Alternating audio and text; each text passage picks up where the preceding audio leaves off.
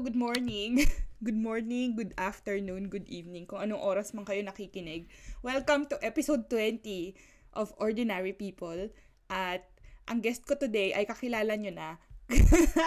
kakilala nyo lahat kasi siya yung nagme-message sa inyo. ay, kakilala nyo lahat. Assuming yung mga guest lang yung nakinig sa... yung mga guest lang yung nakinig sa mga previous episodes. Oo.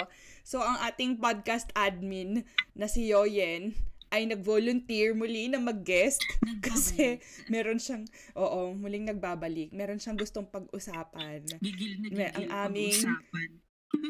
Oo, medyo ano to, bad vibes featuring Yoyen. Mag-ano kami, trauma bonding. Charot. Pero very important na trauma bonding, I feel. Mm-mm. Gagawin namin tong therapy session namin pareho. That is true. Para maka-trauma bonding natin ang lahat ng may pinagdaanan na ganito. Oo, specifically, ano bang ano, anong, ano tawag doon, subgroup, subgroup ng sangkatauhan itong, you know, nire-represent natin today, Yoyen. Ano, introduce muna yung topic uh, para makaano sila. Oo, introduce muna natin yung mga sarili natin. Ano ba Ah, yung, ano, one thing in common natin? At two things in common pala. Una sa lahat, kami ay panganay na babae That's true. Firstborn Mm-mm. daughter of of, ang second thing in common ay a womanizing father. Ay, Diyos ko, Lord. Tsaka kasi, gusto ko siyang pag-usapan because I feel like marami akong na-encounter na tao na meron lang parang one or two stories, kumbaga, na ha, may nang babae, chu chu chu chu. Pero, y- Mm-mm. yung experience ko kasi na long-term siya, girl, parang Yeah. habang Mm. lumalaki, girl. Bata pa Yes. kami, buong buhay ko, girl, ganyan. Hanggang Yes. sa pasan ko pa rin siya hanggang ngayon. Pasan ko pa rin ang daigdig. Totoo yan. Ako din ganyan. So, simulan natin sa, um, ngayon nga, sabi mo na nga, paano mo nalaman? At ano, eh, anong, um, anong edad ka nung na-realize mo na may ganito palang nagaganap? Mm. Um, ano, ma- bata pa lang kami. So, paano ko nalaman? Mm. Hindi ko siya nag-gets kung ano yung nangyayari na um, hindi ko siya na-realize until nung nasa UP na ako. Dun sa Mm. ano, ah, I'm not sure kung yun na yung last. No, I bet hindi na yung last eh. Pero yun yung parang final straw ng, Mm. ng nanay ko. Parang ganun. Mm. And then, Mm-mm. yung breaking point na kasi I feel like nung bata pa kami we were shielded from it na Mm. all of the adults kind of knew and then kami hindi namin Mm. alam we could Yeah. sense na may trouble so like growing Mm. up very young pa lang ako meron akong memories na ah, minsan narinig ko silang nag-aaway nag, parang may diskusyon na pagalit pero hindi nagsisink in sa akin na may issue or that I should find out what it was about. Parang ganun. Mm-mm-mm. And then, meron time nung elementary ako, um, hindi ko nag-gets na wala si mama sa bahay, hindi siya nakatira sa bahay for, ewan ko kung Mm. two weeks or something like that. And then, Mm-mm. alam mo yung sa probinsya na pag ano weekend tapos hapon after lunch matutulog kayong mga bata ganyan. So ginagawa namin Mm-mm. matutulog kami sa sala kasi apat kaming magkakapatid. So maglalatag Mm-mm. ng banig sa sala para ano mabantayan kaming lahat ganyan. Tapos Mm-mm, um, matutulog sa hapon. And then may time na dumating si mama tapos niyayakap niya kami and she's crying, Mm-mm. ganyan. Tapos parang doon ko na-realize na, hala, ay, yayakapin ko si mama kasi miss ko siya. Kasi hindi pala siya dito nakatira for Mm. kung gaano katagal. Parang ganun. So, Mm-mm. yun yung pinaka-earliest na memory ko na na may issue, na na-detect ko na may issue. Um, and so, Mm.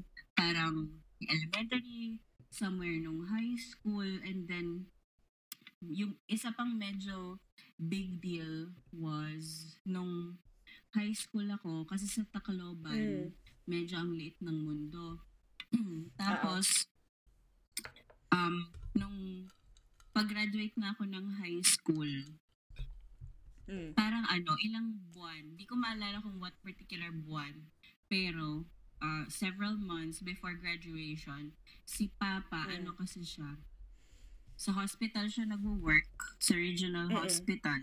Tapos, yung department niya, radiology, so yung mga nag-x-ray. Tapos, merong Mm. project yung gobyerno nating napakagiting. Uh, Mm-mm. and then, pinadala sila sa Japan for Oo. I think it was one month or two months, but there's something like that. Some learning type of Mm. whatever tungkol sa radiology, chuchu. Oo. Tapos parang, um, nung ano na, nung bumalik na siya, saka ko lang na-gets what it was.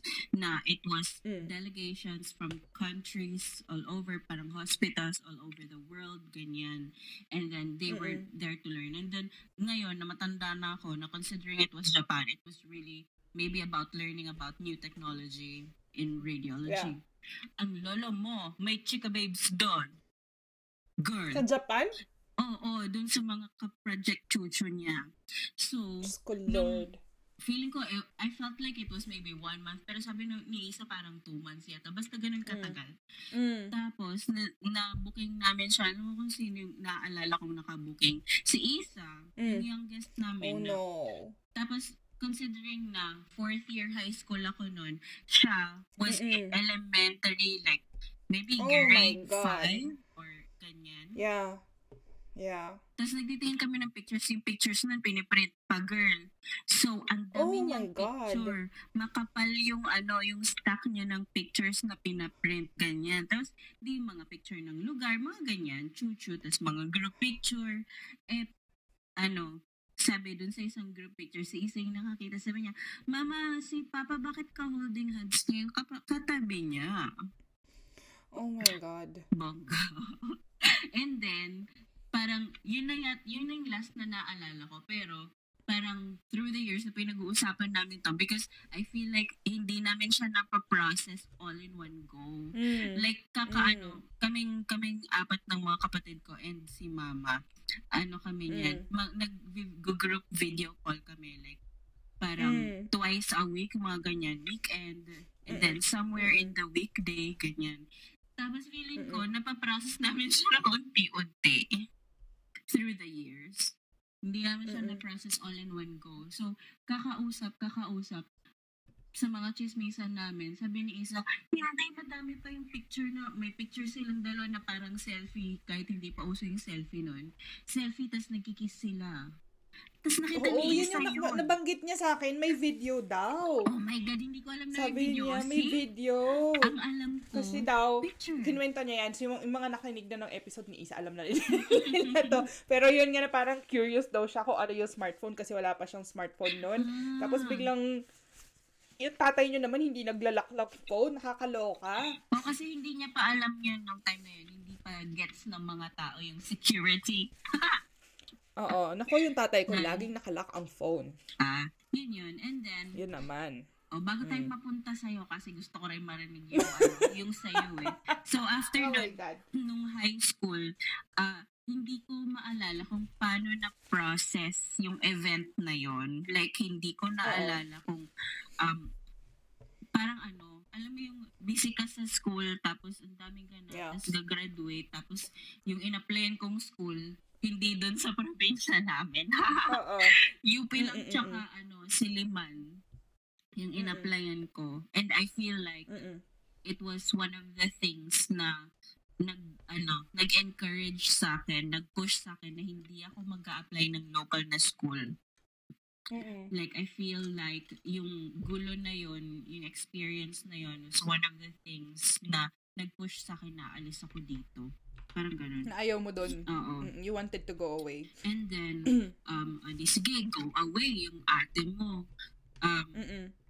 before ako nakaalis for UP, may mga away-away pa kami niyan. Kasi, ah, Mm. syempre, in arranging for yung dorm, yung enrollment, ganyan, kailangan mo ng pera, may expense, chuchu. Yeah.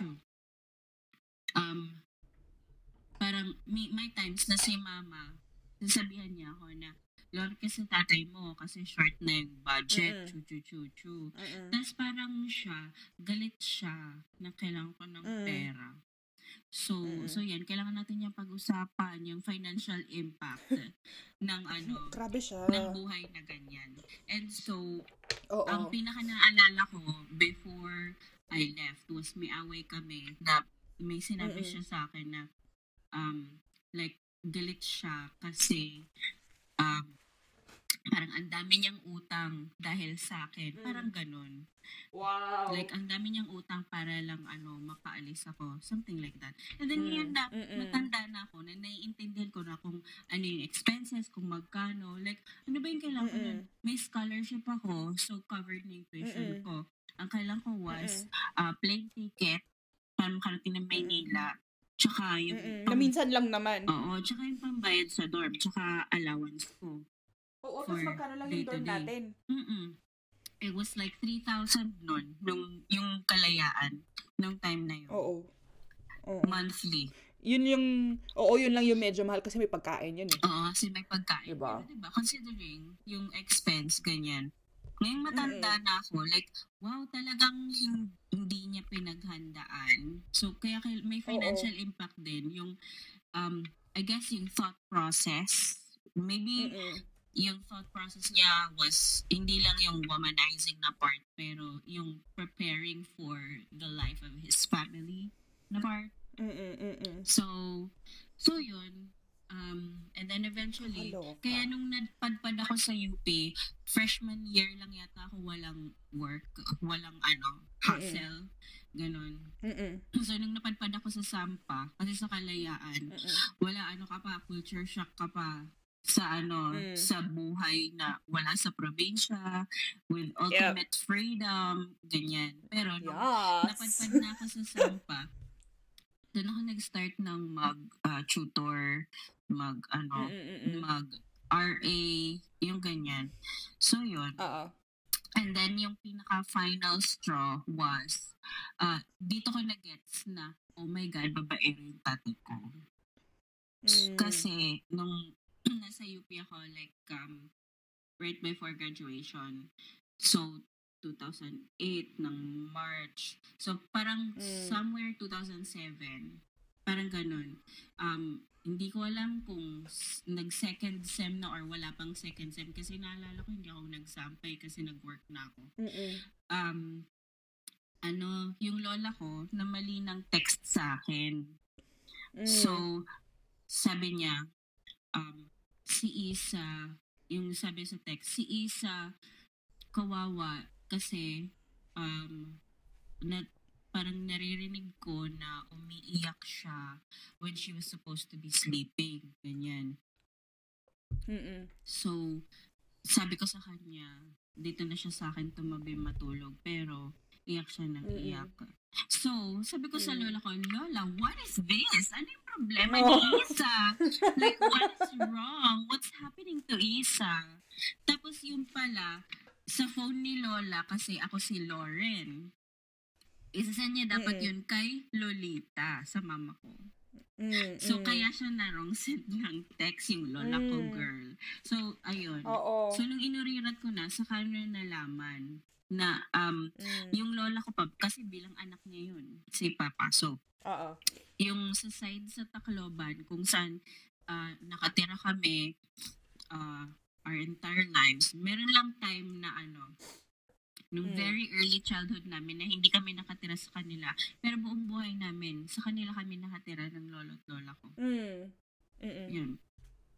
Tapos, um, so yun na, they told me na um, may issue, chuchu. Hindi ko na Yeah. maalala kung sino yung nagkwento sa akin, ganyan-ganyan. Pero saka ko na-uncover na um, may nahuli si mama na nag-text sa phone Mm. and parang naiwan ni Papa yung phone niya. Yung mga panahon na yun, Nokia pa yung uso na ano, yung mga Oo. 3310, ganyan. Oo. Tsaka hanggang sa yung paliit na ng paliit na Nokia. Yun Oo. yung mga bongga na phone nun. Tapos So, palaki na ulit ng palaki ngayon. Oo. Tapos nakita niya yung notification. Tapos parang ah, sabi ano, sabi sa text, okay na loves. Ah, okay na Oh, loves. Nasend ko wow. na sa email mo. Something like that. Some term of endearment. Nasend na sa email. Kaya ngayon naman, si mama, binuksan niya yung laptop na So, itong Mm. laptop na to was the very first like piece of modern technology na, na Yeah. ownership ng pamilya namin. And Mm. then, um, kasi galing to nung sa trip niya sa Japan. So, Oo. um, so, nung binuksan niya yung email, tapos hindi ko gets kung bakit walang form of email security yung tatay ko. Kasi, nabuksan niya Mm. mm yung email niya. So, yun, nakita niya, Mm. may email thread sila, ganyan, may pa terms of endearment, chuchu. Ginawa ni, Lo, ni Mm. Lolita, tinaga niya yung laptop girl. Alam mo ba yung sundang? Ay, sinabi, kinwento ni Isa yan na pinagcha-chop-chop daw niya yung cellphone tsaka yung laptop. Oo. Kakaloka. Tapos, Pero hindi mo naman siya masisisi kasi. Oo, bugso ng damdamin. So, yung sundang Mm. is, ah, para siyang ah, bolo yung purpose niya. Bolo. Pang Mm-mm. ano, Mm-mm. pang cut ng grass. Pero yung sundang, it looks like a sword. Parang patulis siya, pero one side Mm. Oo. lang yung ano. Tapos Mm-mm. yun, may may may mga ganun sa bahay kasi yung lolo ko mahilig mag ano, mag-cut ng grass. Parang yun yung exercise niya. So, pinag tinaga niya talaga ng sundang yung laptop ni Papa tsaka yung cellphone niya, ganyan. Sa galit. Mm-mm. Tapos, Kakaloka. thinking back, sabi ko, Mama, nag-aaral ako ng edo ko noon. Pwede bang pinadala mo na lang sa akin yung laptop na yun? Ah, Totoo. Oo. Totoo. Hanggang ngayon, pinagtatawanan pa Sayang. rin namin yan. Pag ano, nabibring up sa mga chismisan namin magkakapatid kasama si Mama. Mm-mm. So, yun. At least na ah, ano na, 'di ba? At least na Oo. pagtatawanan nyo na. Tsaka I feel like very helpful for my mother yung period Yeah. na to in our adulthood now na nakakausap niya na kami about it like human Yeah, yeah. beings with a brain na Yeah. hindi niya nakalik At kami detached na siya kailangan dun sa- i-shield. Oo. Totoo. So yun, yun yung breaking point na gets ko na na Oo. he is a foul human being. Pero buong buhay ko, Mm. yung manner niya towards me. Kaya sabi ko kanina, ah, medyo magkaiba din yung ano eh, yung context natin. Because your father was not like a foul human being to you. Sa amin kasi, Yeah. very humanit ah, humanitarian tuloy, authoritarian yung approach niya. Oo. and, and violence. It's not like um, Right. assault, pero like every solution to everything na may hindi siya gusto, merong hindi tugma sa ano niya, sa kagustuhan niya, to what he Oo. thinks is right. Um, Yeah. violence, palo, to Yeah. full strength. Hin- Mm. Walang ano, walang pagpipigil, yung ganon. Mhm. So, yeah. ako as the firstborn daughter, wala akong um wala akong good memories with him. What, Right. Yeah. Like um pag pinag-uusapan namin ito ng mga kapatid ko, like sa aming lahat, wala kaming maalalang memory na ininvest niya na Yeah. time with us to have a relationship with us and like Mm-mm. hanggang high school ganun yung Mm. yung buhay ko until I decided to Mm. take myself away from that place. Yeah. So- Because like, So yun. if you're presented with the opportunity to to walk Yes, away from like that hell. kind of unhealthy environment, I di ba? left. Ganon. So yun. Grabe. Ganon yung relationship. So buong buhay namin. Like, um, and then all the more kasi lumaki kami na uh, with that kind of very strict upbringing na Yeah. konting mali mo, ganyan. Parang ano, Oo. katapusan mo na, ganyan. Oo. Ganyan yung ano, violence, yung palo, chuchu. And Oo. then, it, to find out na siya naman pala tong malaking ano, pagkukulang sa buhay.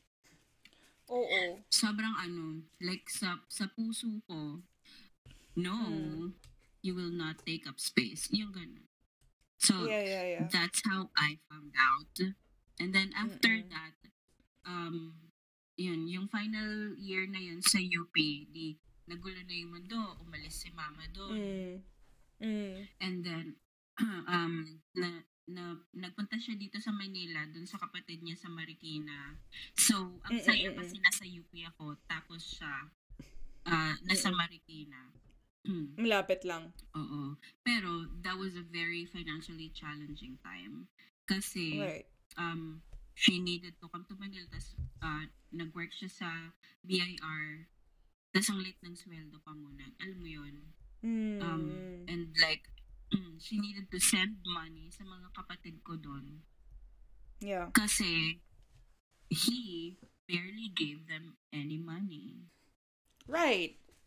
And then, like yung kwento ng mga kapatid ko was, bibigyan sila ng tigwa 100. Tapos for the week na daw yun, na allowance. Oo, oo.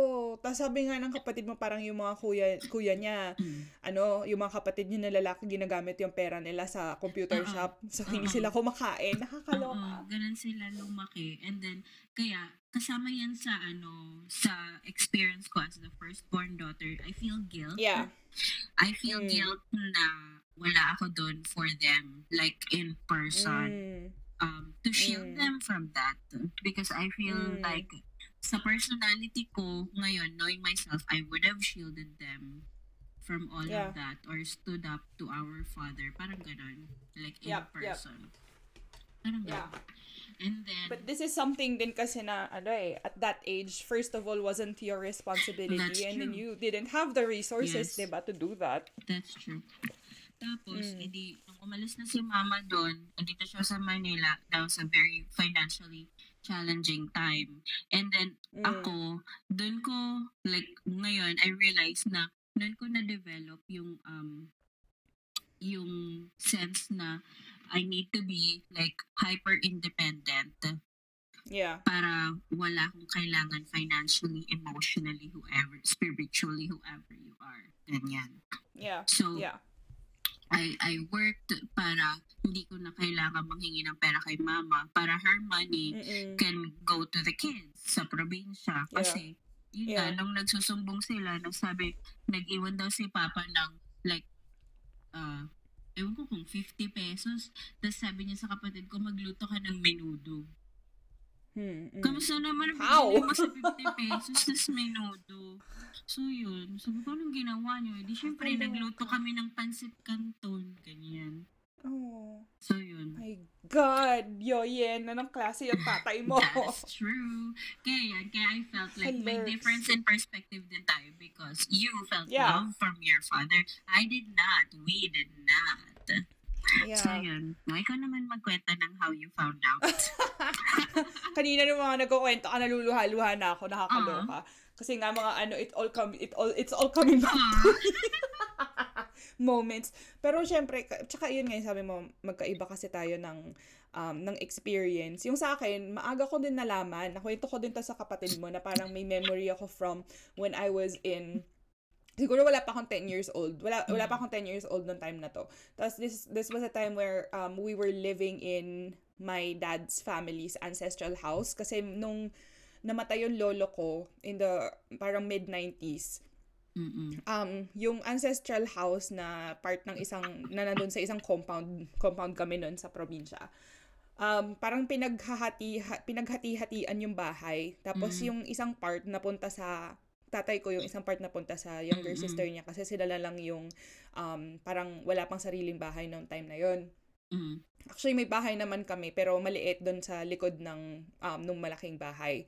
Tapos, um, yung malaking bahay, dinivide siya, yun nga, dinivide siya between um, my dad and her younger sister. Tapos, yung kwarto na napunta sa amin, ano sila, dalawang kwarto siya, pero wala silang, um, walang wall between them. Wala din pinto. Mm, So, open ah. lang siya. Oo. Tapos, um, kasi yung gitna nun, ano siya, staircase siya paakyat. Pero yung second floor kasi, yun yung napunta sa tita ko. So, kinlose nila yung staircase. Mm. So, um, meron lang parang, um, yung hagdan lang yung, yung division between, um, dun sa mga kwarto namin. Mm-mm. Tapos, one time, nagising ako in the middle of the night. Narinig ko yung magulang ko nag-uusap. Tapos si mama parang pinapagalitan niya yung tatay ko. Tapos tinatanong niya na parang, oh, sino na naman yung ano, ano, kinandong mo ba? Ganyan, Oh girl, God. yung narinig ko. Tapos, oh, syempre, yun nga, elementary school lang ako noon. Uh, elementary school. ako yung school. elementary school student. Ah, parang grade 2, grade 3. Tapos, yun yung naririnig mo na parang, anong nangyayari? Grabe yung confusion. Tapos, Mm. ano, nalala ko na umiyak ako noon habang, ano yun, yung bago ako matulog. Um, bumalik sa pagtulog, umiiyak ako. Parang I cried myself to sleep. Tapos, Mm. um, yung pinakamalala ay yung um, high school na. Yun din, high school na.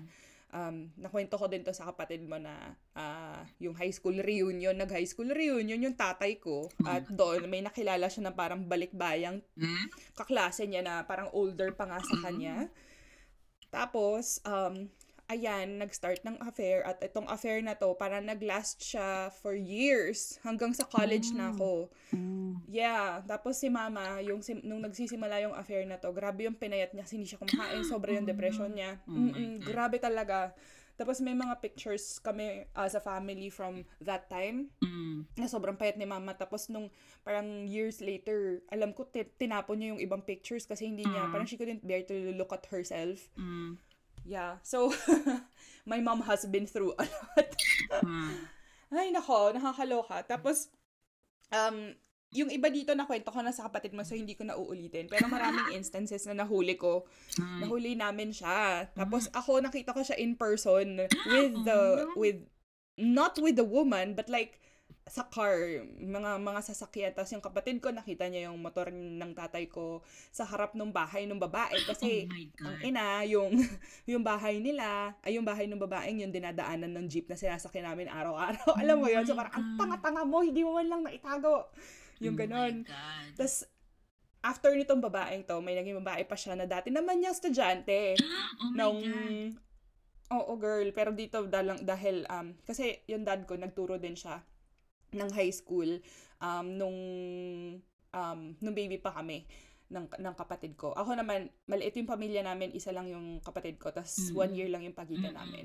Tapos, um, nagkaroon din ng parang, ayun, nag-reconnect din with previous Mm. Um, students. So, ito, dahil bata pa yung tatay ko nung naging teacher, hindi masyadong Mm-mm. malayo yung agwat ng Oo. edad nila. Tapos, ito ka, yung babaeng yun, parang pinsan siya ng isang ex ng tatay ko. Ay, wow. Oh my So, parang yung nanay ko, sinasabihan na siya talagang, pinagpinsan mo pa talaga, ha? Yung ganun. Ang kulit sa probinsya, ang Nakaka-hurts. ng mundo, no? totoo, totoo. Tapos, pero yun nga, si mama, alam niya na from the, from the beginning, alam niya na yung tatay ko, babaero. So, Mm. parang ako minsan, sinasabihan ko siya na parang, bakit mo kasi pinakasalan kung alam mo na? Alam mo yon. So, um, ako yung, kasi yung sa'yo, parang mas, we, medyo black and white yung dating. Ah, kasi yung tatay mo ah, nga parang, wala ba siyang, ano, wala ba siyang saving grace? Parang Mm. ganun yung, yung nakukuha ko na impression. Yung sa akin kasi, parang mas, especially now that I'm older, parang medyo mas nagiging, parang mas may nuances na yung sitwasyon sa akin. yeah.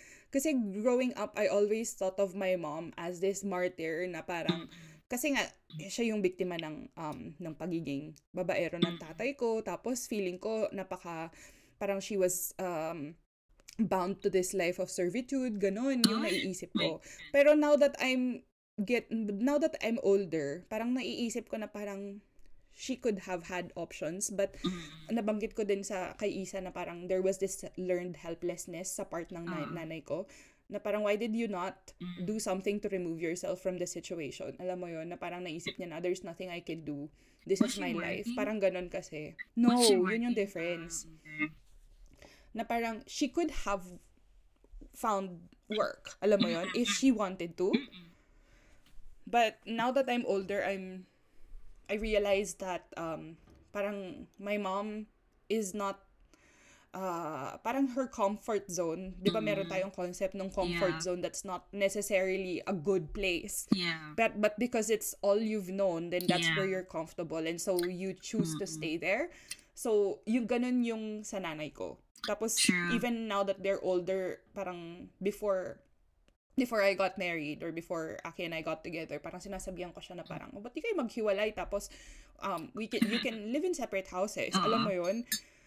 Tapos, ang nangyari lang, nagkaroon ng opportunity yung tatay ko na tumira sa Manila kasi na-promote siya sa work. So, na um, na-assign siya sa head office ng bangko. Tapos, um, yun, so nagkahiwalay sila ng tirahan by cir- uh, circumstance lang, circumstantial lang.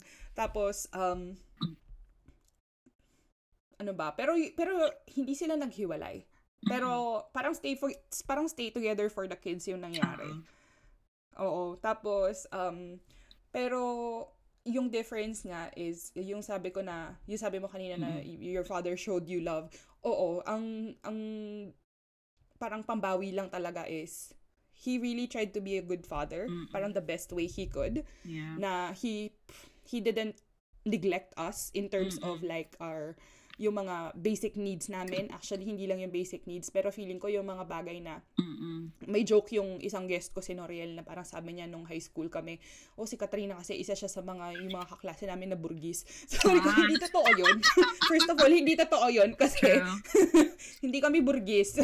na pa, narang hindi kami mayaman. May mga times nung high school na sobrang wala kaming pera tapos nawalan kami ng kuryente so nagluluto kami an, tapos wala kaming gas, wala kaming kuryente. Nagluluto Wow. kami yung ano, yung kahoy-kahoy ganun. OMG. So, hindi totoo yun.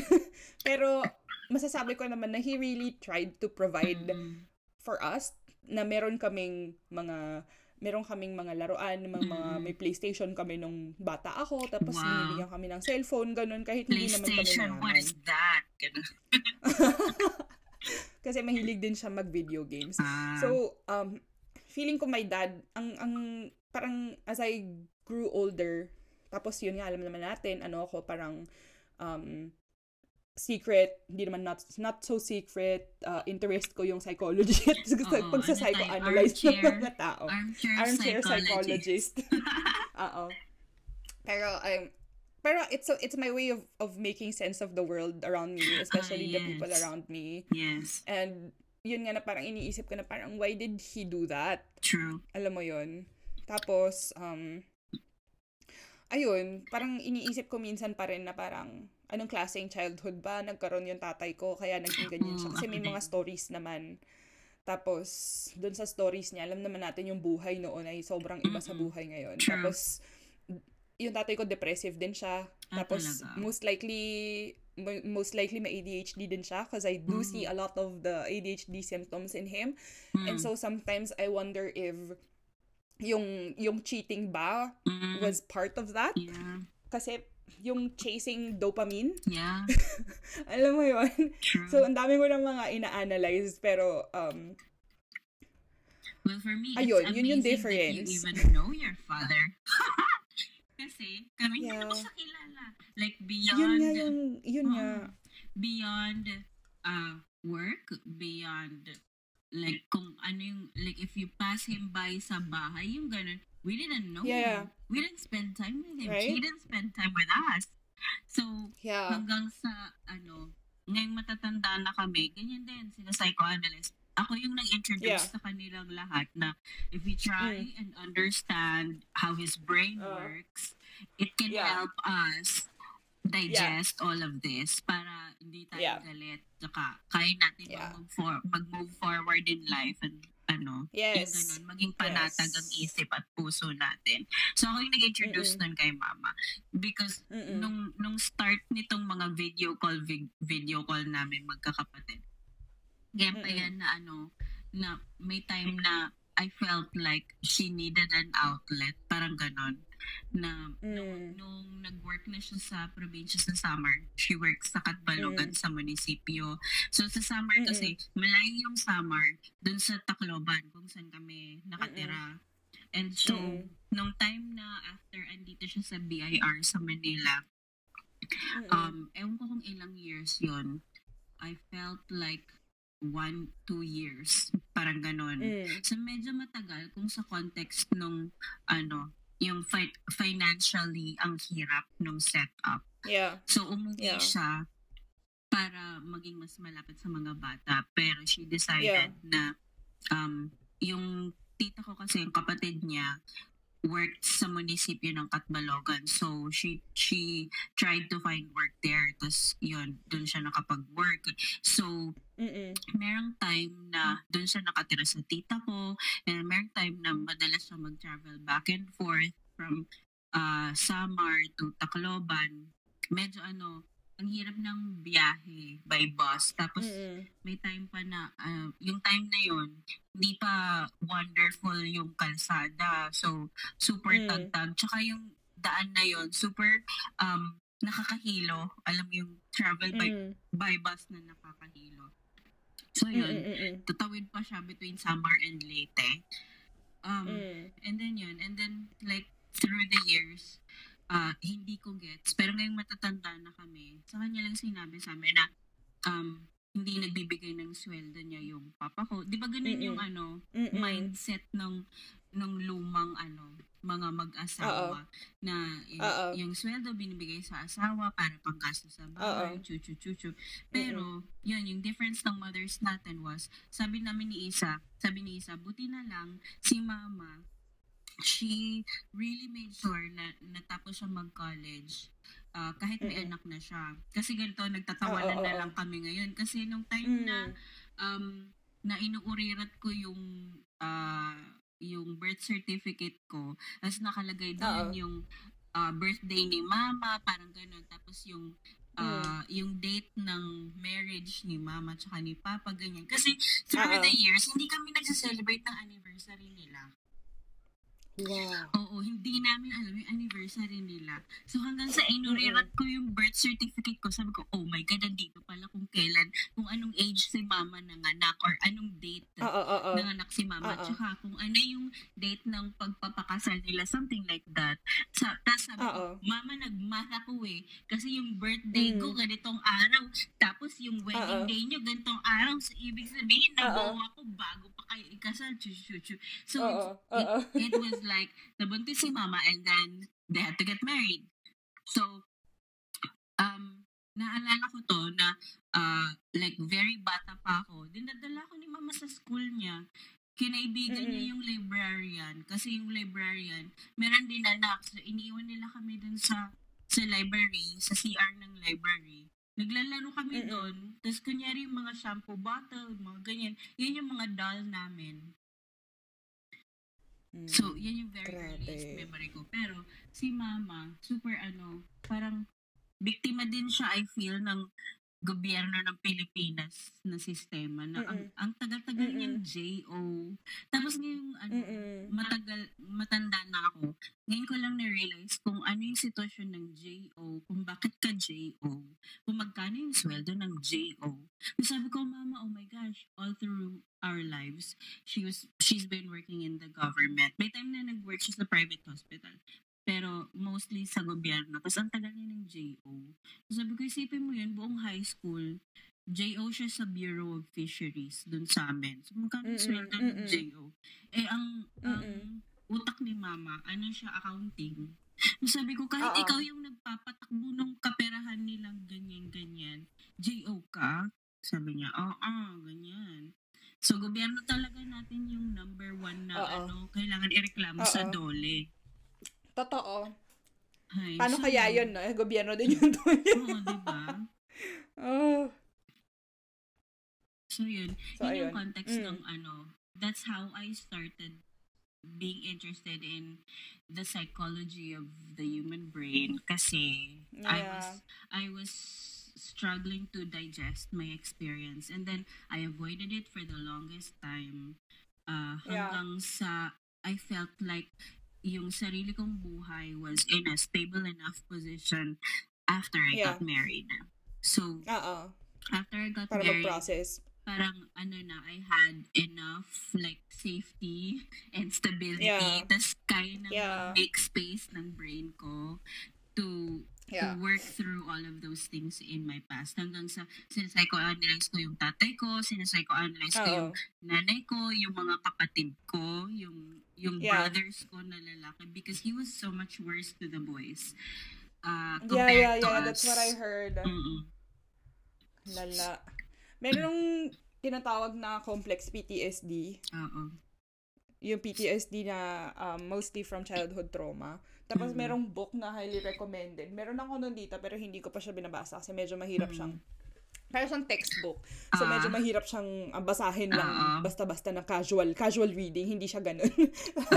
so, very, ano talaga siya, clinical yung, Mm. yung approach, ganun. Pero, ayun, um, ang dami nating ang dami nating complex PTSD tayong mga lumaki nung mga lalo naman siguro yung lalo na hindi siguro lalo naman yung parents natin kasi nga ibang iba talaga iba na ngayon, iba din yung parang yung grabe yung generation nila. Yun yung generation na paramihan ng anak kasi yung anak mo yung tutulong no? pagtanda mo. 'di ba? So, imagine the neglect. Tapos, mas mahirap yung buhay nung panahon na yun kasi nga, 'di ba? walang contraception pa noon, girl. Tapos kinikwento Oo. ni mama, kasi kaming apat, parang relatively magkakasunod kami. And then, Oo. um, oh my God, bakit na-block off na ng brain ko? Meron akong part na hindi nakwento sa'yo. Ewan kong nakwento ni Isa. Um, um, so, parang early part of their marriage, si Papa, nag-work siya sa Saudi. Tapos, parang, um, dalawa pa lang yata kami noon kapatid ko, sumunod sa akin, ah, ako yung eldest, tas dalawang boys, tapos si Isa youngest.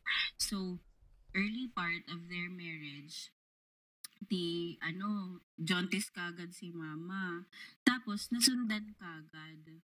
Tapos, um, nag-work si Papa sa Saudi, and then, for some reason, umuwi na siya.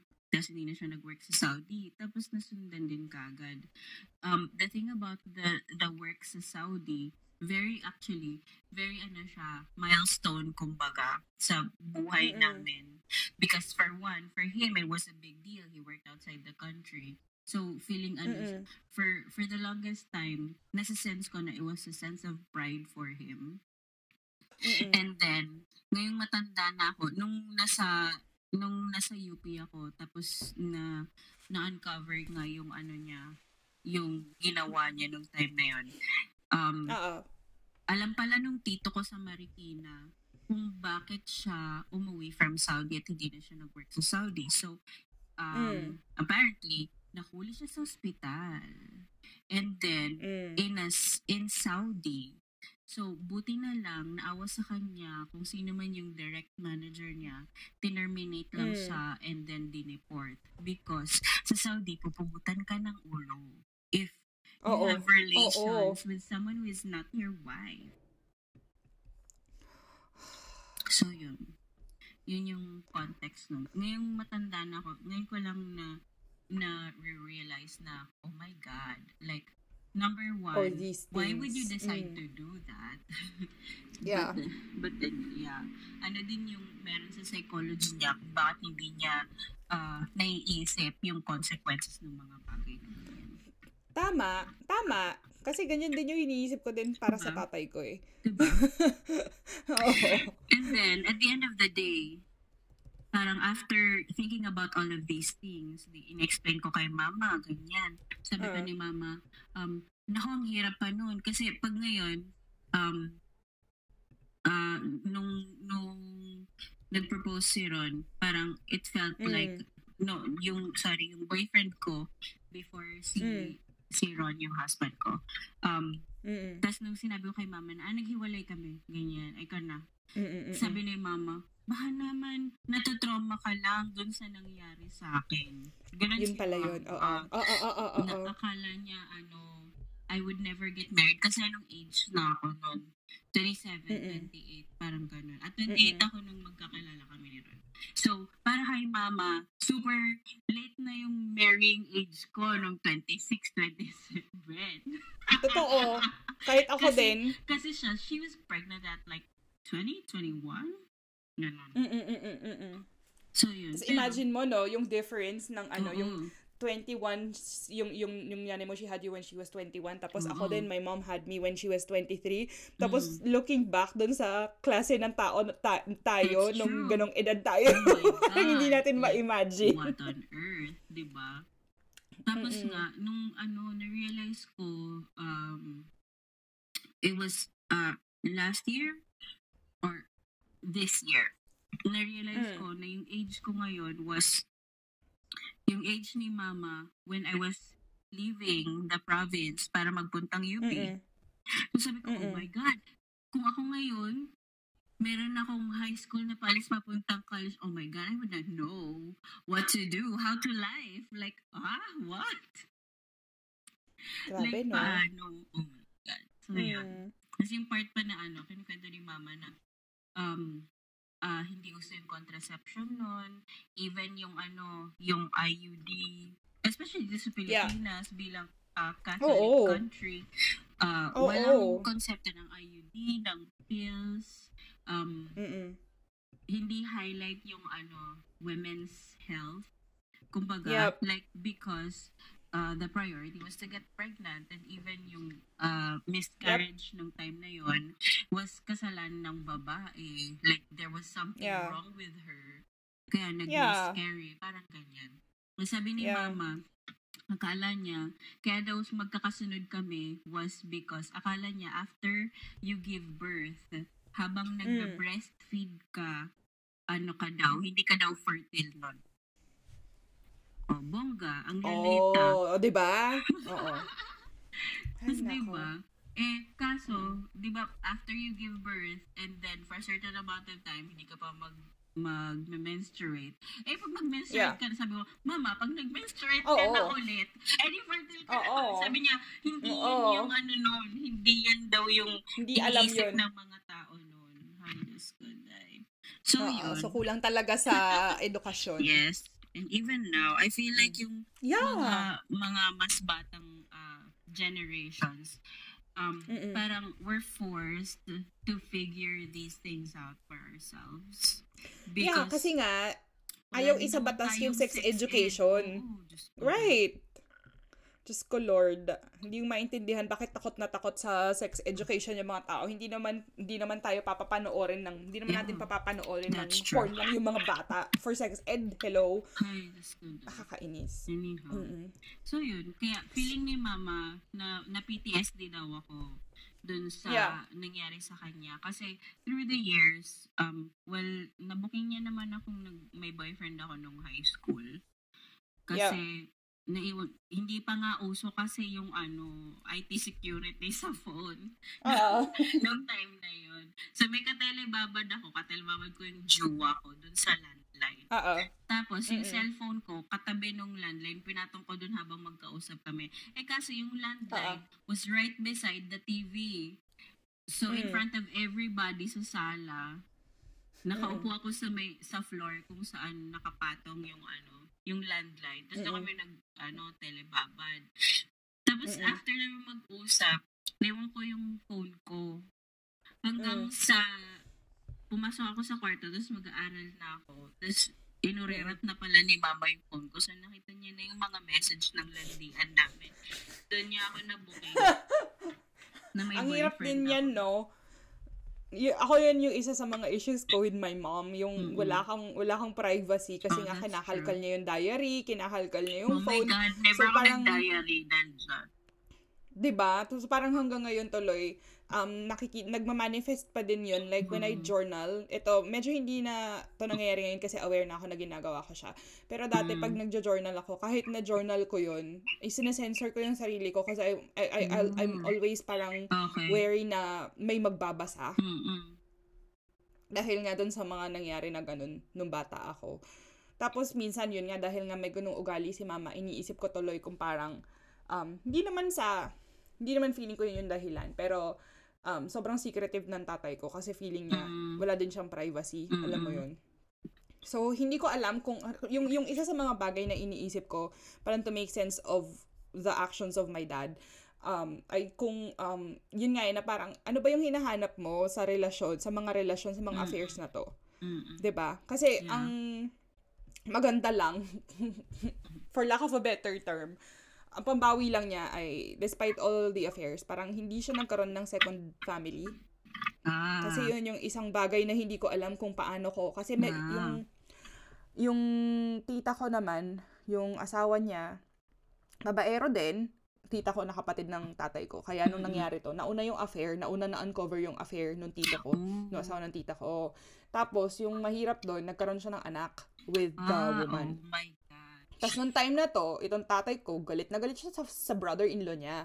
Wow. Kaya nung nangyari yung affair niya, parang, Wow. sino ka? Ang kapal na mukha mo magalit, tapos gagawin mo pala ganyan. Ganyan. Oo. Ganyan yung Ang difference namin, lang- ang kapal ng mukha niya. Like, Mm-mm. Diba? namin, ang kapal ng mukha niya. Oo. So parang nung nangyari yon tapos parang wala ka nang karapatan magalit, 'di ba? Parang ano na lang, um, pot calling the kettle black, ganyan na lang Yeah, yung nangyari. That's true. Pero yung difference, um, yun nga, parang maingat siya na hindi Mm. umabot doon sa ano, nagkaroon siya ng Mm. ibang pamilya. Tapos, ang ginagawa pa nitong lalaking to, yung mga babae niya yung gumagastos para sa kanya. Wow, sayang. Yun nga eh, sabi namin, pinag-uusapan namin ngayon minsan, yung parang, hindi naman ngayon, pero yung mga nung, nung time na medyo nangyayari pa siya, parang, kaya ang dami-dami niyang pera or may mga Mm. binibigay na regalo sa kanya, ganyan. Wow, marunong ka pumili ah. Oh my God. Nakakaloka. Iba-iba eh, no? Iba-iba yung, Oo. iba-iba yung konteksto, tas iba-iba yung mga ginagawa. Pero, True. yung, yung epekto niyan sa mga anak, yun nga Ay, tayo ay, super. um, um, tayo ay ah, bilang eldest daughters, syempre, tapos ito ay tatay. Alam naman natin na may theory na we we will marry the Oh parent my na God. opposite ng sex natin. so may mga ganon. Alam Kaya mo ba? Alam mo ako- ba? Yung Mm. asawa ko, Mm. magka-birthday sila ng tatay ko. Oh my God. oh, oh my God. Hindi ko na-realize nung naglalandian pa lang kami. Oo. Hindi ko na-realize until we got married. Mm-mm. Tapos, ano, kasi hindi nag-sink in ko um, na hindi ko memorize yung birthday ng tatay ko. Mm-mm. For good Because- reason. Because I had no relationship with him na, na Right. maayos. And so it was not Yeah. important to me. Ang importante sa akin yung birthday ng mama ko. Ganun. yeah. So, Mm. hindi hindi nagsisink in sa akin na oh, that date, yung birthday mo is the same date na birthday ng tatay ko. Parang ganun.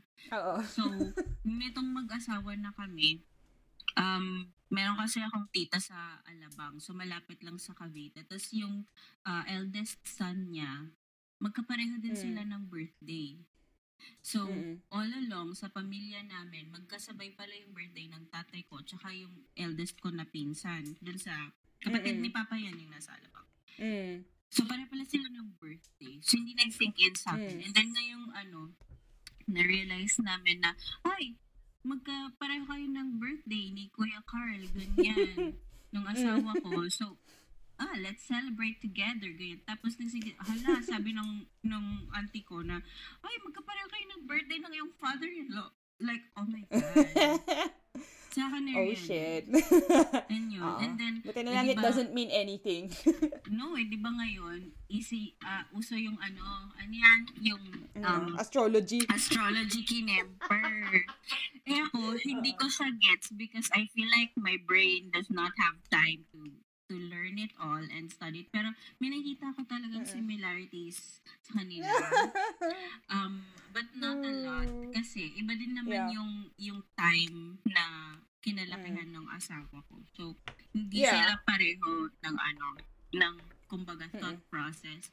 Pero ayun, Mm-mm. mahilig sila sa sa tao, sa friends, like Mm-mm. yun. Um, um, parang extrovert. Yung ganun. Like being Mm. surrounded by by people. Ganyan. Mm-mm. Ay nako, yung tatay ko, hindi. Ex- introverted din yun. Tapos, may memories ako nung bata ako na darating yung mga kaklase niya. Kunyari, yung mga kaklase niya, yung mga barkada niya nung college, yayain siya umalis, uutusan niya kami magsinungaling, sabihin mo wala ako. Ay, wow. Ganyan, nagtatago siya, girl. Never. Yung tatay Ginaghost ko, niya yung mga kaibigan niya. yung tatay Mm. Nagmamotor siya. Wala kaming sasakyan, motor yung gamit niya. Mm. Alam niya, Mm. lahat ng piyesta, sa lahat My ng God. mga town, oo, pupuntahan niya lahat ng birthday. Pupuntahan Mm. niya lahat. Tapos kahit yung mga kamag-anak na, di ba wala pa naman cellphone nun? Or, or Mm. hindi pa very uso yung keeping in touch niya. Hala yung mga Ah. ano, kamag-anak niya sa kung saan-saan na town, chu chu chu. Pupuntahan niya, ganyan. Alam niya Hmm. Wow. kung kailan. na- Extrovert problems. But then, Mm. kami, yung mga birthday namin, we never felt anything special Wow. from him. Laging si mama yung Yun nag lang. effort ng Mm-mm. um, whatever na like may activity na gagawin sa birthday or yung mga Mm. ganyan. And then yung Mm. lolo't lola ko. Ganun. So, mas Mm. may mas may memories pa kami ng development namin nung bata pa kami Mm. with our lolo, with his father. Um, Right. Ayun, na bibili siya ng coke sa hapon, tsaka mainit na tinapay, tapos yun yung snack Mm-mm. namin, yung mga. Mm-mm. Nakakaloka, no? Na, natanong nyo na ba ever yung tatay nyo kung ano? No, kung, or naiisip mo ba minsan na, yun nga eh. Kasi ako minsan, iniisip ko ngayon na parang, since I'm older, Mm-mm. and um, tapos my parents are getting much older, parang Mm-mm. iniisip ko minsan tanongin yung tatay ko. Kasi yung sa akin naman, um, yung tatay ko din, ah, yung buong pamilya namin, parang we don't talk about our feelings because Mm-mm. parang we didn't know how. Mm-mm. Tapos wala kaming, wala sa amin ang may maayos na emotional regulation skills.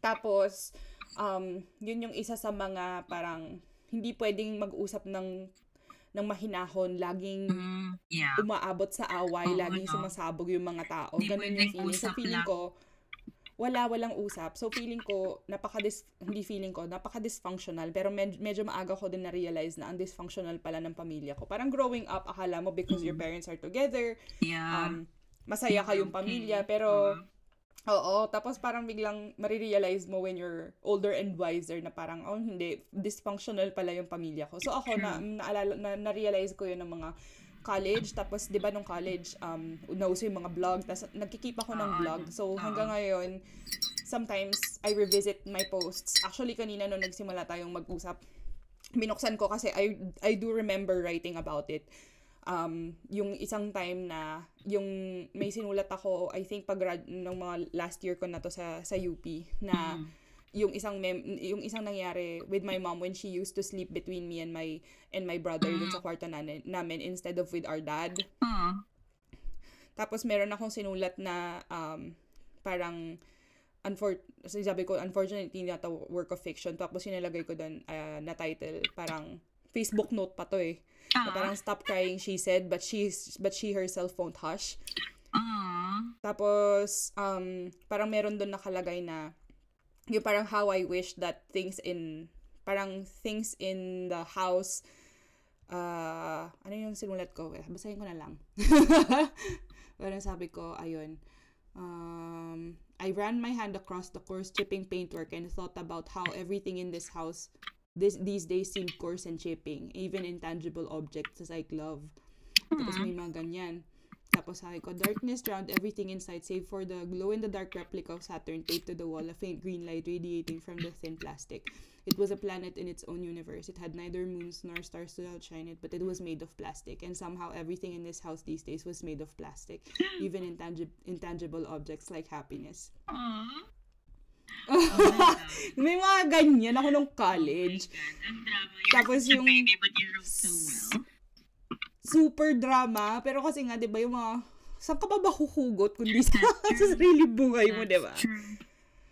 Tapos, um, kasi yung may, may ugali ako na ano, I like running my hand against the wall. Tapos kapag summer, di ba, Mm. pag sobrang init, tapos ang, ano nyo, ang bahay nyo ay bato, oo, pag sobrang init, minsan mainit pati yung, yung wall.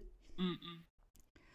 So parang yun yung ano ko na parang I wish that the the that ano yun yung last nito sabi ko I buried my face on my pillow shushing myself in hopes of making my mother feel a little better.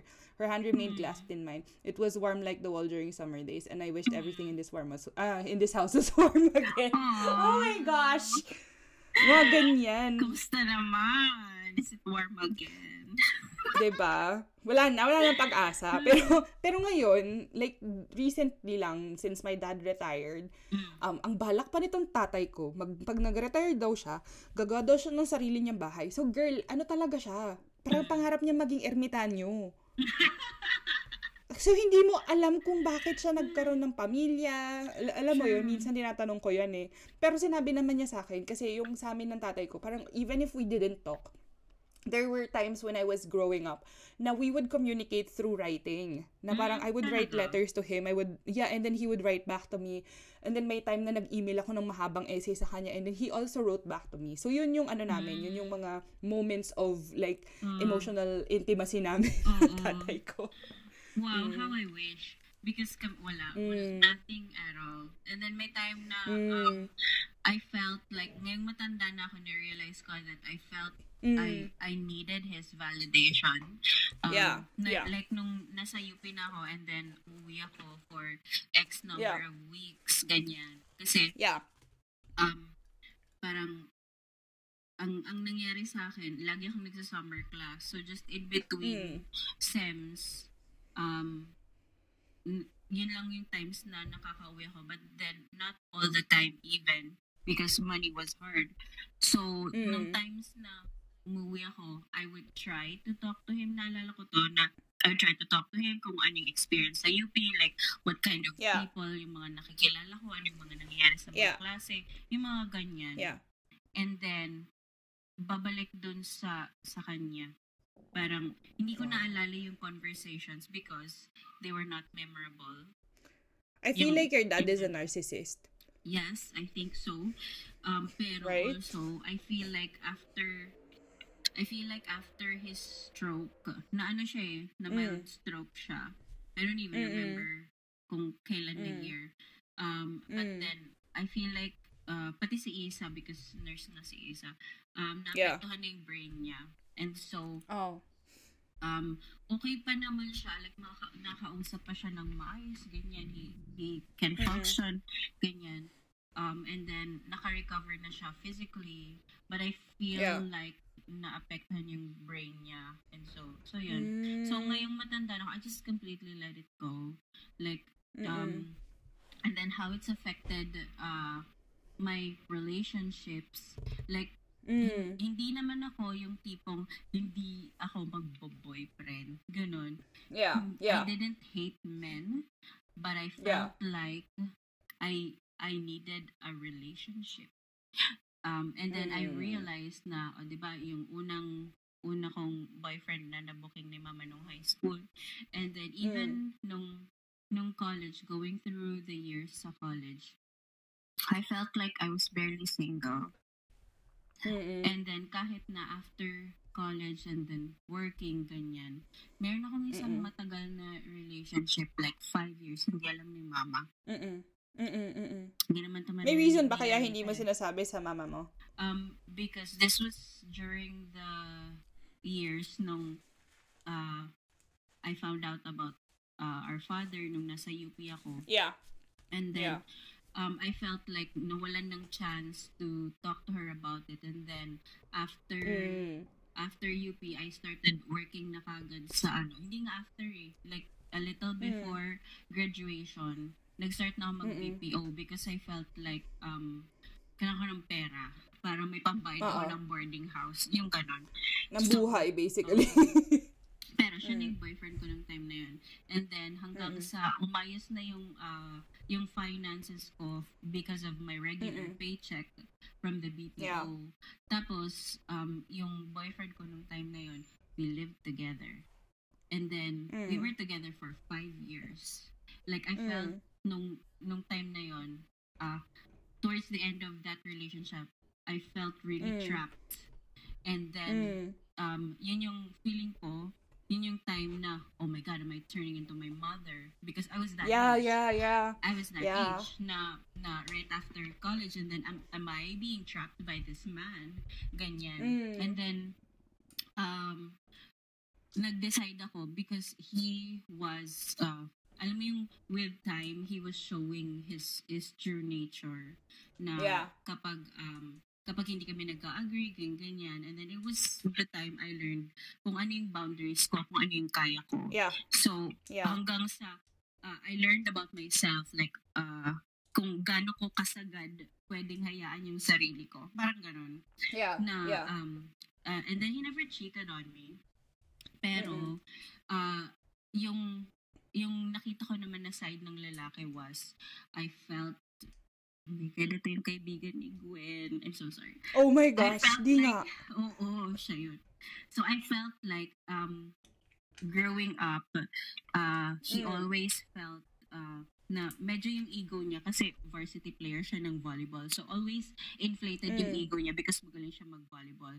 But then, Oo. nung, nung nasa BPO kami, same BPO we were talking about, um, lumabas na parang nakikipag-compete siya with me Yeah. was what I felt. Hindi naman What? very directly. No, I felt like Yeah. very psychologically, like sinapsychoanalyze Yeah, ko lang yeah. siya. Uh, I Yeah. I don't think he did it very consciously, but I feel Yeah, like yeah. um, he felt inferior nung naging trainer Yeah. na ako. And then, Yeah. kasi when you become a trainer, you get exposed to many people, maraming nakakilala sa'yo, and then you develop Yeah. a reputation. Ang lola mo nun, Yeah. payat, pretty, ganun Mm, So, mm. feel na feel niya siguro nung ano. And then, especially when we worked in the same building sa Ortigas because ang late ng mundo ng kumpanya. Yeah. So, I Yeah. felt like ang daming taong nakilala sa akin as a trainer and then would Mm. refer to him as just the boyfriend. Parang ganun. Right. And Mm. so, um, eventually, yung attitude niya towards me became very sour until he would Mm. pick fights and ganyan. May time Yeah. pa na umiiyak ako, nasa tricycle kami. Kasi, Mm. nasasaktan ako na pag, ano, nag-uusap kami. Tapos ang sagot niya sa akin na, ano ba yan? Tanga ka ba? Bakit ganyan, ganyan? Hindi Yeah. niya ako kausapin. Like, My no. God. excuse Yeah. me? Hello, bakit tatawagin mo akong tanga? Hanggang sa, pero Correct. ko yun for I don't know how long. Until, Mm. eventually, nung nag-decide na ako na, no, this is enough.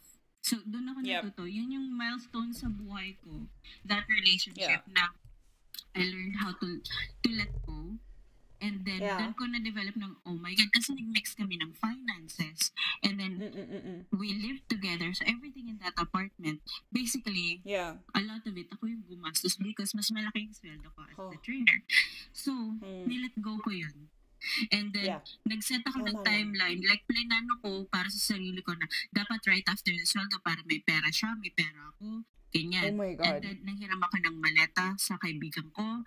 And then, on that day ng sweldo, um, uuwi ng maaga before him, lalagay sa maleta yung mga damit ko. Mga damit ko lang yung dinala ko. Everything else, I Mm-mm. paid for the Iniwan TV, mo. I paid for the computer, desktop pa na, hindi Mm. pa laptop. Yung ganun. Pero Everything. iniwan mo? Iniwan ko. Damit ko lang Oh yung dala ko. And my sister doesn't even Mm. know about this kasi medyo ano, Mm. tinatago ko yung mga ganyang ano, kalokohan sa buhay Yeah, yeah, ko. yeah. But for Yeah. me, personally, milestone ko talaga yon na ah, Mm. hindi, hyper-independent tayo, girl. Hindi natin kailangan ng Right. kahit na sino, ah, financially, Mm-mm. emotionally, ganyan.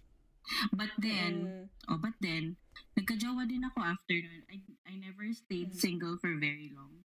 And so I Right. feel like, Bakit kaya?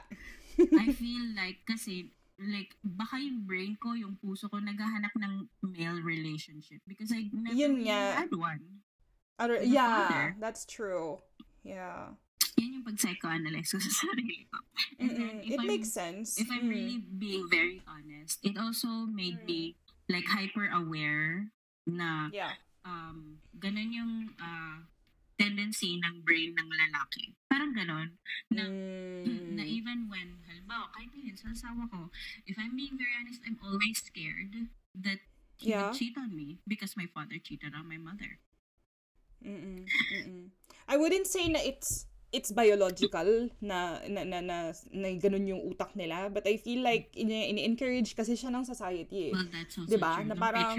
Oh, yeah, yeah, alam naman natin, kalaban natin lahat ng patriarchy, even ng mga lalaki, kahit nagbe-benefit sila dyan. Pero 'di ba Mm-mm. kung gusto niyo ng maayos na relasyon, kalabanan niyo yung patriarchy kasi yung mga kapwa niyo lalaki, um, pinipigilan nila yung progreso natin as as a That's species. true. Pero, um, ako naman, ang sabi kasi nila, parang, in, parang maaga-aga ko din to nab- nabasa somewhere. Kasi syempre, I'm trying to make sense of my experience. Mm-mm. Parang yun nga na parang ano ba yung epekto kung yung tatay ay babaero, ano yung epekto Mm-mm. niya sa babaeng anak, ganyan. Tapos parang isang lumabas doon ay parang if if the if the child knows na may ganitong nangyayari sa sa parents niya sa sa tapos may ganitong ginagawa yung tatay niya minsan daw ang nagta-translate siya into um prom- promiscuity ng maaga.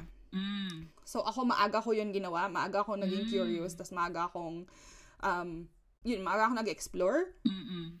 Pero ako naman, ang nangyayari sa akin, going back to yung pinag-usapan natin about comfort zone, ang hiling ko sa mga emotionally unavailable na tao.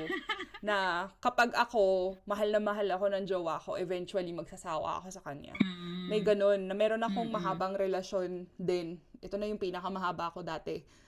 Parang one year, after one year, ayo ayoko na. Mm. Na, hindi ko, mga sikreto ko din to sa nanay ko. Yan. Ibang, separate na issue yan. Oh my God, Kaya to yes. kailangan sa tatay ko, mas meron to sa nanay ko and yung, ano na, inability ko to trust her. Mm. Kasi, inability din niya to trust me. So, um, ayun, so hindi ko sinabi na, pero ito alam na ni mama, na nagkaroon ako ng jowa nung college. Tapos parang a year and a half kaming nag-date. Tapos tong guy na to, he was, he really loved me. Tapos to the point na ako yung ngayon iniisip ko na ako pala yung medyo, ako yung toxic sa relasyon. Hi, it's me. I'm the problem. It's me. Ganon yun. na ah, oo na ako yun tapos sobrang ang sama ng ugali ko sa kanya tapos Ah. meanwhile yung mga lalaki na ayaw sa akin na tinata na, na ano na Ayan. yun mahilig sa mahilig magpahabol ganon yan yung Yan. mga gustong gusto mo kasi That's syempre true. growing up you can change it. parang nire-relive mo hindi tsaka nire-relive mo yung experience mo as um Mm. as a child nasabi mo nga na naghahanap ka ng male male ng, ng relationship True. with a male figure because you didn't have that growing up ako naman yun yung comfort zone ko na parang Mm. sanay ako na um not to say na nine-neglect pero yung emotionally unavailable Ah. yung male parent and so Ah. gusto ko din ng mga emotionally unavailable na tao kasi I know what to do with it alam mo yon Ah. na na it's the reality I lived through in childhood. And so, Mhm. yung usually we just repeat the patterns until we realize na, oh no, it's not doing me any good and so I had Mhm. I have to change to it. again. Pero, yeah, ako, ngayon, going back dun sa sinabi natin na we marry um uh, the parent na opposite sa gender daw natin. Pero iniisip ko parang parang hindi ba napaka heteronormative naman nung nung idea na yan. Pero um ako yung asawa ko ngayon asawa ko ngayon may dati pa akong asawa. Si Aki parang ano marami siyang marami akong nakikita sa kanya na medyo similar sa dad ko. Mm. even yung kahit nung nagde-date pa lang kami yung emotional unavailability niya um nandyan din ang difference lang siguro I wouldn't say difference pero yung pambawi lang niya is nakikinig siya at Mm. open naman siya although nahihirapan siya although Ah. kasi ang ang dif, ang mahirap ang mahirap kasi feeling ko sa mga kunyari makikita mo yung mga posts sa Instagram, 'di ba? Minsan mga Yeah. one-liners lang yun nasa image eh, na parang oh, kung hindi to ginagawa ng tao, True. iwan mo yan, ganyan. True. Pero feeling ko kasi yung mga ganun, um, oo, sige, inspirational kunyari, pero sobrang kulang sa, walang room for for context, di ba? Oo. Sa individual differences ng, ng bawat sitwasyon. So, ako kasi, si Aki, um, when I, when, when we started get- getting to know each other na parang mas deeply, alam ko na trouble din yung childhood niya. So, marami din Ah. siyang issues that he's trying to work Oo. work on.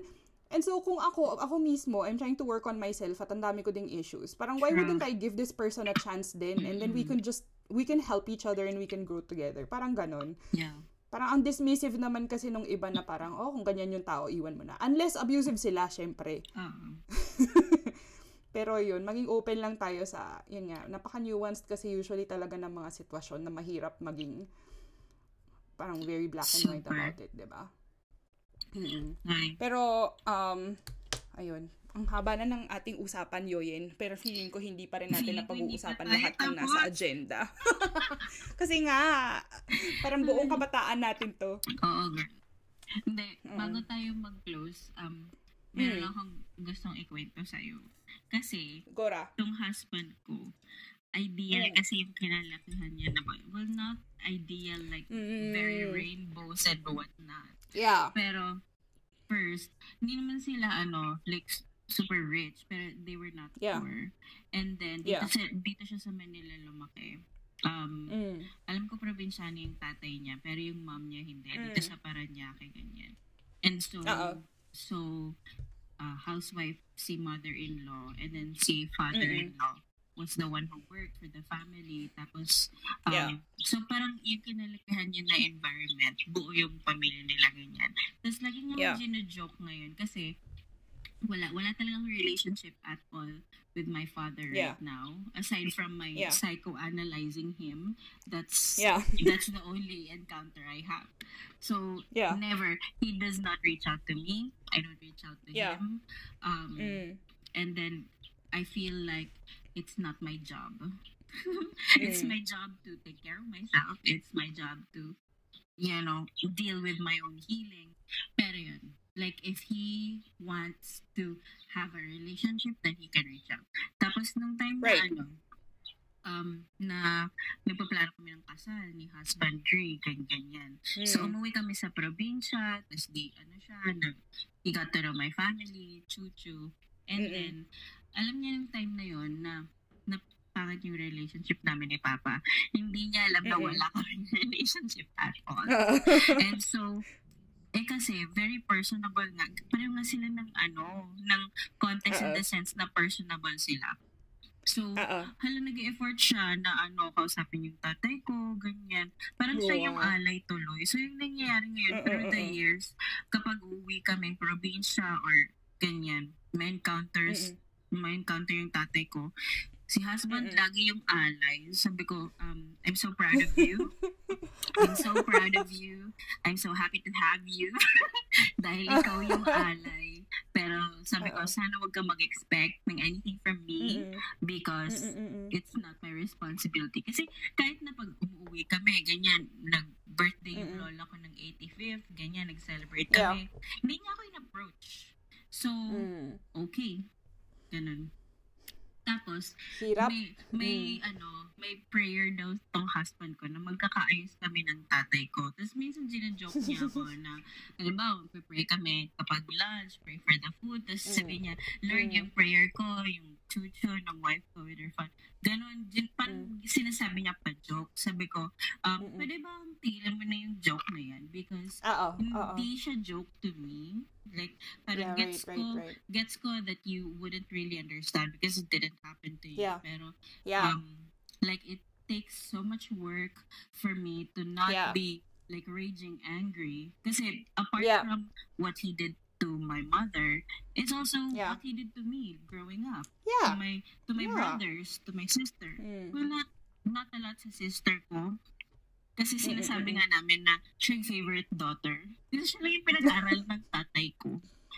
Tapos, um, yung brothers, ganyan. So, yun. So, sinasabi ko sa husband ko na, um, Mm. gets ko naman na hin- hindi mo talaga gets yung pakiramdam. Pero, yan. Tigilan Yeah. mo yung joke na yan because it's not Oo. amusing anymore. Yeah. And then, wag kang umasa na magkakaayos kami. You don't have to fix everything. It's not your Tama. job, it's not my job. So, ganun na yung estado ng brain ko ngayon. Like, processing Yeah. this, processing that. Kasi, hanggang ngayon, I, I deal with PTSD from all of that. Because, Yeah. parang, uh, minsan may mga nangyayari sa akin. And then, nalilink ko pa rin dun sa pinagdaanan namin Yeah. na yan in the past. Like, oh, ngayon, anong age na ako? Parang, nagko-commit na talaga kami na we're, we're gonna have a baby na either this year, Mm. next year, ganyan. Tapos pinaplano na yung Mm. retirement ni mama, Mm. ganyan. Tapos, Mm-mm. eto pa, hindi ko alam kung nabanggit ni Isa. Nitong recent na Mm. uwi ng Holy Week, Mm. So, chinika niya na biglang nagsasalita daw tong tatay namin na, ah, nag-annual physical exam kami last month. Tapos, dinaglista Oh. siya ng mga naglabasan na sakit niya, ganyan, Mm. gallstones, ano yan, enlarged prostate, mga hypertension, ganyan-ganyan. So, nagba-brown rice na Mm. doon. Chuchu-chuchu. Tapos parang sabi ko, why would he say that? Nobody asked him. Tsaka usually, Mm. hindi nga yung pinag-uusapan kasi nga, di ba, hindi ano, hindi confrontational mga tao. So, usually, jokey-jokey lang yung mga ano nila, pinag-uusapan nila doon. So, yung Mm, mm, sister mm. ko lang yung umuwi. Tapos sabi niya, out of the blue, minention niya yun. Sabi ko, Mm. bakit niya kaya sinabi yun? Tapos sabi, anong Mm. sagot ni mama? Wala daw, walang sumagot sa kanya. Sabi ko, ah, oh my God. Sabi ko, ano kayong experience ng ganyan? Na as a person, magsasabi ka ng, feeling ko, Yeah. ano, natatakot na siya kasi he's taking Yeah. it seriously. Dati he didn't take it Yeah. seriously. And even after his stroke, na, yun na, na-hospital na siya, ganyan-ganyan. Mm. Wala, nag-inom pa rin siya after nun. Nagyosi pa rin Oo. siya after nun. Tapos na yung Mm. ano, they're at the age na magre-retire na, tanda na. Yeah. Feeling ko na-realize niya na that he's gonna be alone. And then, especially Yeah. after, kasi sobrang tanda na ni Lola. She's uh, Mm. 86 this year. So, pino-forecast na namin na mawawala na si Lola. Yeah. And so, Mm. I feel like after she's gone, kami magkakapatid will not have a reason to ever go back sa Tacloban. Right. Kaya nga, Right. Yan din yung sabi ni Isa. Yeah. Mm. Like magre-retire na si mama at the end of the year. So, feeling namin, um, kailangan na naming pagmitingan kung saan ni mama gusto mag-retire. Ganon. So, alam mo yun, pina-forecast ko na na, oh my gosh, oh, sige, magbe-baby na ako. So, gusto ni mama uh, mag-alaga ng baby at mag-alaga sa akin after I give birth. So, oh, sige, if i-forecast natin, like, for the first two years after her retirement, andito siya sa akin. And then after that, saan magusto, chu-chu-chu. Like, bibili ba tayo ng bahay for her? Or gusto mag-rent? Gusto niya sa Cebu kasi andun si Isa, yung baby niya. Mm. Mga ganyan na Mm-mm. usapan. And then, nobody's doing that for my father. Which, Right. which he did to himself. But I don't know Yeah. if Yeah. na-realize niya that he did it to You what you himself. sow, di ba? Diba? So, yun. Mm. Mm. So, yun lang siguro yung difference nga talaga. Y- Hindi Mm-mm. lang yun lang, pero isa yun sa malaking difference between Yeah, our fathers. Kasi difference. dahil kami, inalagaan niya kami, Mm-mm. kami, parang gusto rin namin siyang alagaan, alam mo yun. Mm-mm. Tapos, ang dif- ito yung difference din, yung tat kasi alam mo yung tatay ko nag ano din nag mild stroke din siya no 2016. Tapos kasi ako yung kasama niya noong time na Mm. Oh yun. my Tapos God. tinawagan ko si oo, tapos hindi ko alam na stroke pala yung nangyayari. Mm. Sobrang yun sobrang traumatizing din yung event na yun. Oh my gosh. Pero um ayun nga, tapos si mama din si mama din naman yung tumulong sa kanya. So parang True. minsan sana nare-realize nila na, 'di ba, your family is all you have. Like nasaan yung mga yan. babae mo ngayon? That's true. Oh my God. Kinanta ba sa'yo ni Isa yan nung na-stroke yung tatay namin? hindi, hindi namin napag-usapan Kasi- yun. Actually, ngayon ko lang narinig. Eh di, ang, ang nangyayari nung time na yon was, um, di, nagmamotor siya, di ba? Tapos, hinahatid niya si Mm. mama papunta doon sa terminal ng ng Mm. bus para pupunta na Mm. siya sa Catbalogan where she works sa Samar. Oo. So, Oo. parang nung morning na yon andun pa si Isa, parang nagna-nursing school pa siya nun, I think. Oo. Or, or it was a little after um, Mm. graduate siya. Basta andun pa si Isa sa, ano, sa Tacloban. Mm. Tapos napansin nila, parang slurred siya magsalita. Tapos gumigewang-gewang siya Ayun nga. maglakad. Tapos, Mm. girl, pa siya dapat nun. Oh my God. Oo. Buti Oo. na lang, natutumba na siya nung nasa bahay pa lang. So, Mm. di hanggang sa nag all the way, uh, he lost his balance. Tapos nung tiningnan ni Isa, ayun na nga, left side, di ba stroke yun. Buti na lang, nursing student yung kapatid ko. So, edi yan, di alam Mm. na, edi. At saka, buti na lang, in the same house, doon din nakatira yung isa pa niyang kapatid ni Papa, yung uncle namin. So, Mm. Um, and then, buhay pa si Lolo nun. So, natakbo pa Mm. nila sa ospital, yung mga ganyan. And then, na-feel ko talaga yung galit ni mama nun. Because, yun na nga, asan yung mga babae mo ngayon? Tapos, di siya yung nag-aalaga kay Papa sa hospital. Sobrang na-feel ko yung, yung galit niya because anong nangyayari sa ano sa stroke patient? Super bedridden. And then, oh, you have to clean them. You have to Yeah. help them Yeah. go to the banyo, yung mga ganyan. Feeling, feeling Yeah. ko talaga, galit na galit si mama nung time na yun. Like, Mm-mm. like you dare to do all of those things to me and now I Right. have to do this for Yeah, you and I have no yeah. choice. Diba? I can just imagine. Kasi Diba? yun, yun sa amin din, yun, yung tatay ko din nun na-stroke siya. So yung mga nag-alaga, si mama din True. naman. Kaya sinasabi ko din sa kanya eh, na parang, sinasabi ko sa kanila ngayon na mas matanda na at may mas may, ano na ako, lakas ng loob para magsabi ng ganyan. na parang, sana naman, ayus-ayusin nyo dahil kayo rin lang naman yung magsasama. Lalo na si mama ngayon, sinasabihan ko siya ng mga ganyan. Pero, that's a conversation for another day. Pero, ayun lang, sana sa mga nakikinig dito na may mga asawa, mga lalaki na nakikinig na may mga asawa, uh, treat your wives with, uh, well, maging mabait kayo sa mga asawa niyo, huwag kayong mag-cheat kasi otherwise, dapat pa kayo nagpakasal kung gusto niyo pala ng iba. Gusto niyo yung side chicks, di ba? True. Nakaka-lurky. Work on yourselves. Lalo na kung- Intindihin nyo kung bakit kayo ganyan Oo. mag-isip. Kung Tama. bakit gusto nyo nagtitingin ng mga chumenelin. Eh di huwag kang mag-asawa kung gusto mo mag Correct, yun lang naman yun. Mm. Like, gets naman na, sabi nga, hindi naman mawawala yung mga crush, hindi mawawala yung attraction mo sa ibang tao. Pero, ang difference lang talaga ay kung may gagawin ka about it. So, kayo, pag-isipan nyo yan. Bakit nyo yan ginagawa? Baka kailangan nyo Sure. ng tulong. Char. Or Sure. baka kaya nyo hanapin yan sa Kailangan ibang nyo ng lugar. meditation. kailangan nyo ng therapy. Sana. Sorry. Oh, sige. Yun na. oh Um, my God, 10.30 one na rin naman. na tayo, girl. Oo, isang pelikula na tayo. Hindi pa rin tayo tapos sa mga kwento ng ano natin, childhood. So, Oo, pag-usapan natin yan ulit next time. Yoyen. that is true. Pero may isi-share din ako sa'yo one last. Last na to. Pero ano to, sinulat ko to ng 2011. Um, tungkol din to sa sa tatay ko. Na parang, I joke about not wanting to get married only because your marriage disappoints me. May ganun Ah, akong post. May sabi ko, but I do want to get married, Dad. I want a husband to have lovely children with and grow old with. I want Aw. someone who'd love me and take care of me until every strand of my hair is gray, until every patch of my skin is Aw. wrinkled. Who'd want to wake up to, next to me every morning of his life. Who'd never cheat on me, lie to me, hurt me. But you make me want to just throw away these dreams and despise the concept of marriage because you say men are nothing but Aw. trouble and because you keep hurting mom and you lie and you never talk to me or my brother and you seem so sad and disappointed and you talk Aw. about how your life is such a waste and you don't Aw. seem to realize how much this hurts us all. Ilang taon ako nito? Uh, 20-something. Diba?